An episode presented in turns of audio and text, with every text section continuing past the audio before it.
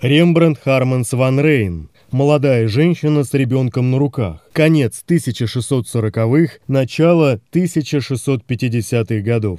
На бежевом вертикальном листе коричневой тушью сделан быстрый набросок женской фигуры, держащей ребенка. Женщина стоит к нам спиной, малыш сидит на ее правой руке. Быстрыми, размашистыми линиями Рембрандт обозначает чепец и домашнее платье модели. Ее плечи покрывает платок или широкий воротник, а поверх нижней юбки широкими складками не спадает более пышная верхняя. По бокам она едва доходит до колен, словно бы женщина подоткнула ее, чтобы та не сковывала движение. Вся ее крепко сбитая фигура дышит ощущением надежности и домашнего покоя.